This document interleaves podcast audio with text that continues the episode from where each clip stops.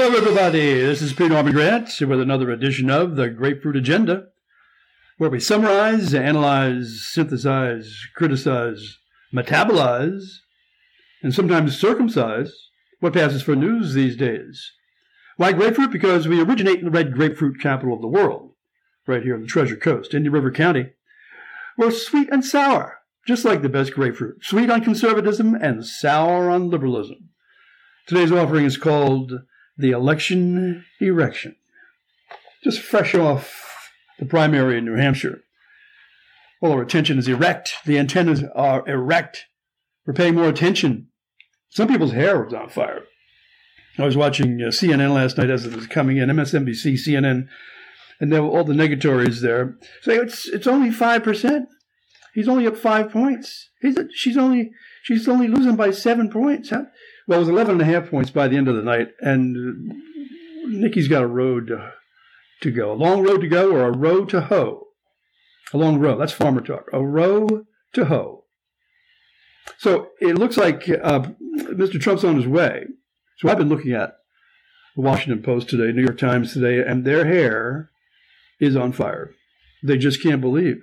They can't believe that it's been done twice. I don't think it's been done in 70 years where the primary, Republican primary, has been won by one person, Iowa and New Hampshire. So on to South Carolina, and Nikki's home turf. It doesn't look good there either. no, since since the other senator in the in the, in the uh, state just supported Trump. Yeah, so she's got a long road and a long row to hoe. CNN, single digits, really?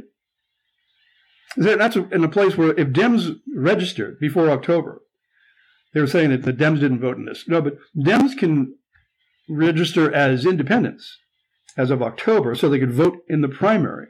So, how many votes from Democrats, let alone independents, went to Nikki? So the independents they could vote. Then go back to Democrats for the for the general, where we have Sleepy Joe in trouble too. So it was kind of rewarding, kind of a re- re- rewarding night. And it's also to reward hard workers. Just came back from Tallahassee, capital of Florida, in the Capitol building, and we walk in to see all the different uh, lobbyists, the people who are trying to get bills passed, uh, trying to people people trying to support the bills that they want passed. So we walk in there, and there's a table full of uh, bring prayer back to school, and then we have uh, stop banning the books, stop burning the books, people. Saw a drag queen there. She's she, she must have been six eight, six eight with a bouffant over seven foot. Uh, lobbying for something, I couldn't. I couldn't tell. I really couldn't tell. But I'm looking at the, the bill tracker. Our group uh, was election integrity group, Republican caucus, the the hardcore of the Republicans in Tallahassee. So their legislative session has a bill tracker this is the work that needs to be done. Work that needs to be done is to go to your state capital. This may be reaching uh, the Philippines, but if you're going to affect any elections, you need to go there in person, show your face. You don't have to shave, just go. Get your face in there. Or write letters. We talked about writing handwritten letters. Handwritten letters, not no email up there. So here's the, some of the election, uh, election integrity bills that are going on in Tallahassee. This one is by Representative Borrero it requires a law enforcement officer to transport ballot boxes or ballot transfer containers from a supervisor of elections to a precinct and requires that all ballot boxes and ballot transfer containers be always supervised by a law enforcement officer. Not those two gals in the middle of the night in Georgia opening up other boxes. Called chain of custody. Here's Representative Jacques, Jacques, Representative Jacques from, where is he from? Lee County? Voting systems. It gives the Board of County Commissioners the option to count ballots by hand at the precinct level. What's wrong with that? A precinct level. Precinct level. So you may have two or three thousand votes in the precinct level.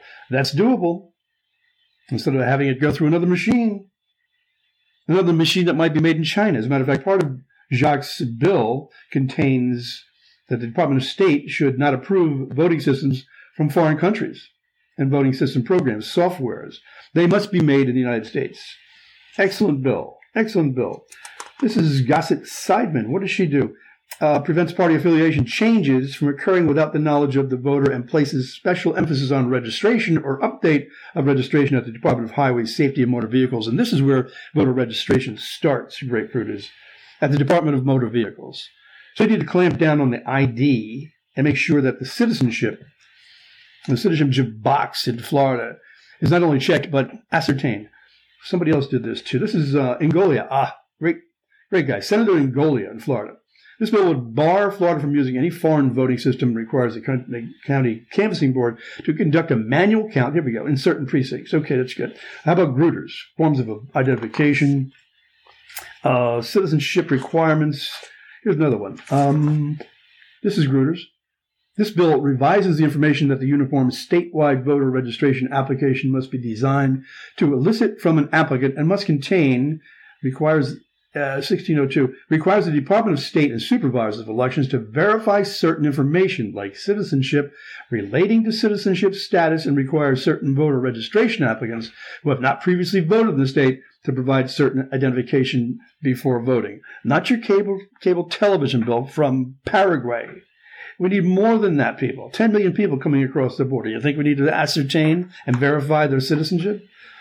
Mr. Roth, here's Roth. This bill requires the Department of State to adopt rules relating to election security and to create certain manuals. Okay, this bill provides requirements for printed ballots and voter certification envelopes and requires retention of materials and audits. In other words, you can't have phony ballots, phony envelopes, phony signatures, signature verification. So there's a few more. Some of them will make it, some of them won't. But um, the work, the work is being done up in Tallahassee. We can tell you that. There's also nefarious work being done on the other side. Judicial Watch. Judicial Watch has been suing for voter rolls to be purged and doing well. In LA County, they've got a million and a half names purged from the voter rolls. It's happening in Michigan, Wisconsin. A lot of the battleground states were, were purging some of these roles. So these are part of the laws that are going on in other states. But here's a watchdog. The watchdog in the media column from Judicial Watch. Uh, let's see. Here it is. This is Sharyl Attkisson's version. Sharyl Attkisson, if you want to know how you can justify the words baseless claim, or when they call it the big lie, and you want to debunk or reject, repel, rebut, rebut that asinine criticism that the election was not stolen in 2020. We have more people now than ever. By the way, all the polls that I see, there are more people now that believe that the elections of 2020 were not valid. Not valid. And so the Democrats, oh, you're part of the cult. The cult is growing. This is a cult. They have a secret handshake and they all wear capes in the middle of the night and they're burning crosses, these people, the Republicans. So here's Sharyl Attkisson. In December of 2022, independent journalist Michael Shellenberger revealed a shocking Twitter files email. Remember when uh, Musk took over Twitter. This is about that time. It indicated the FBI paid Twitter $3.5 million in taxpayer money as reimbursement for the time spent processing requests from the FBI from October 2019 to February 2021. Let me summarize that for you, grapefruiters. The FBI is paying Twitter to either suppress or to promote information. So when we start talking about the weaponization of the government institutions like the FBI. Here's the stuff. Here's the dupe. After buying Twitter, new owner Elon Musk released numerous internal documents showing the social media company working behind the scenes with the government to censor people, groups, and ideas. The censorship had a pro pharmaceutical industry and left leaning slant. This is the FBI. FBI is paying Twitter, media. They're paying media. WAPO, are you listening? Is there anybody here from the New York Times listening? The FBI could be paying you. Should get to get on the gravy train. Media. Judicial Watch has now filed a Freedom of Information Act lawsuit against the Department of Justice to obtain FBI payment records. The FBI failed to lawfully respond to the Watchdog uh, Group's original FOIA request, the FOIA, for the information in December of 22. In January 23, the letter, the FBI claimed that it could neither confirm nor deny the existence of records responsive to your request pursuant to FOIA exemption, which refers to investigation techniques. In other words, we have Sharyl Attkisson and the people from Judicial Watch requesting information from the FBI to say how much money did you spend on Twitter? That's just Twitter. That's not Facebook.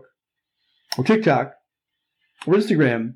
According to Shellenberger's report, an email dated February 10th, 2021, showed a Twitter employee telling then Twitter Deputy General Counsel Jim Baker, former controversial FBI General Counsel.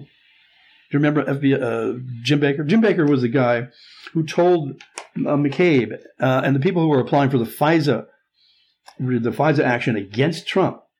And Jim Baker said, "Yeah, that's that's pretty good." He was he was the legal counsel for for the federal government and the FISA agency, FISA federal investigators. So they okayed the investigation of Trump. This is the beginning of the Russia hoax. Jim Baker. And he was wetting his pants during some of his testimony in, the Senate. By the way, he was, you could see the, the leaks dripping on the floor. Jim Baker, former controversial FBI general counsel, and then general counsel Sean Edgett, quote, he said, we have collected $3,415,323 since October 2019 from the FBI. Do you get that, grapefruiters?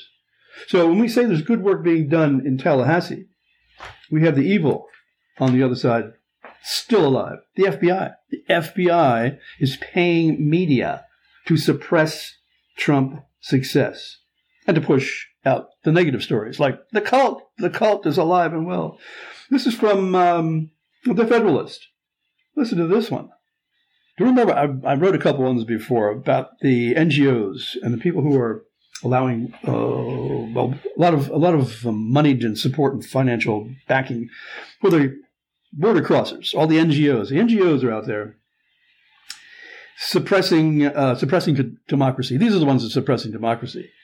These are the people who are paying money to courts in, I say, Denver and uh, and Maine, trying to try, get Trump off the ballot. They have lobbyists doing this. So here it is.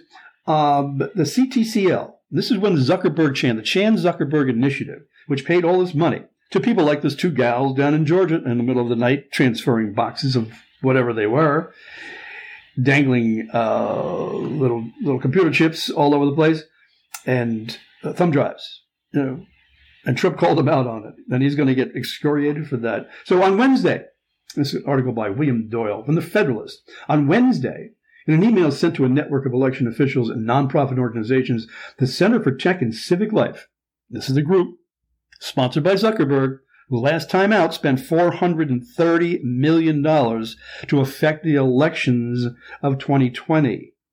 People who say that was a baseless claim. Chan Zuckerberg announced it would begin efforts to facilitate applications to a massive federal government grant program administered by the Federal Emergency Management Agency. This program could potentially funnel more than 700 million. Remember last time it was 430. now it's 700 million to election offices, boards of election, supervisors of elections during the 2024 elections under the auspices of CTCL and their partners in the nonprofit world of left wing election activism. These are the NGOs, people. CTCL, again, Center for Tech and Civic Life, Zuckerberg, is the organization that funneled hundreds of millions into the key election offices to increase Democrat turnout in the 2020 election. They surreptitiously absconded with voter rolls and were allowed to go to people's houses knowing that they hadn't voted yet. These people didn't have the they hadn't voted in a while. And so there are knocks on the door. These people are paid, paid a lot of money. And people are testifying now. I've seen testify, testimony on a lot of the news sources where these people are sitting down and confessing how much money they got. And nobody investigated. How did all those new sailboats show up in uh, Virginia? How do these new cars all of a sudden appear in the workers' driveways in Michigan, and Philadelphia? Where do they get this money from? No one cares on the left. FBI won't go after them. CTCL, its regular e newsletter sent to thousands of election officials who are part of its network that will host a webinar on January 25th. That's just right around the corner. To assist those officials in applying for FEMA's 2024 Building Resilient Infrastructure and Communities, the BRIC grant program. This grant program, people, is now saying that the federal government is going to support these people from CTCL, it's not Zuckerberg's money now. It's federal money. It's Joe Biden's money that came from your taxpayers that are now going to do the civic life work of affecting the elections in 2024, buying people, buying activists, buying supervisors of elections, buying door knockers, and people who are going to be in the middle of the night collecting ballots, wherever they can collect them. You think ballot harvesting is over? No, CTCL is now going to get money from the federal government to affect the 2024 elections. So let's take a look at some of the media reaction. I love the Washington Post. She got a, she got a job there. They don't take conservatives.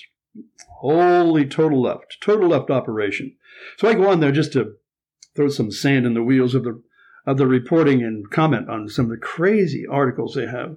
This one is how about looking at Trump and his convictions. How are these people going to vote for somebody who's convicted of all these crimes?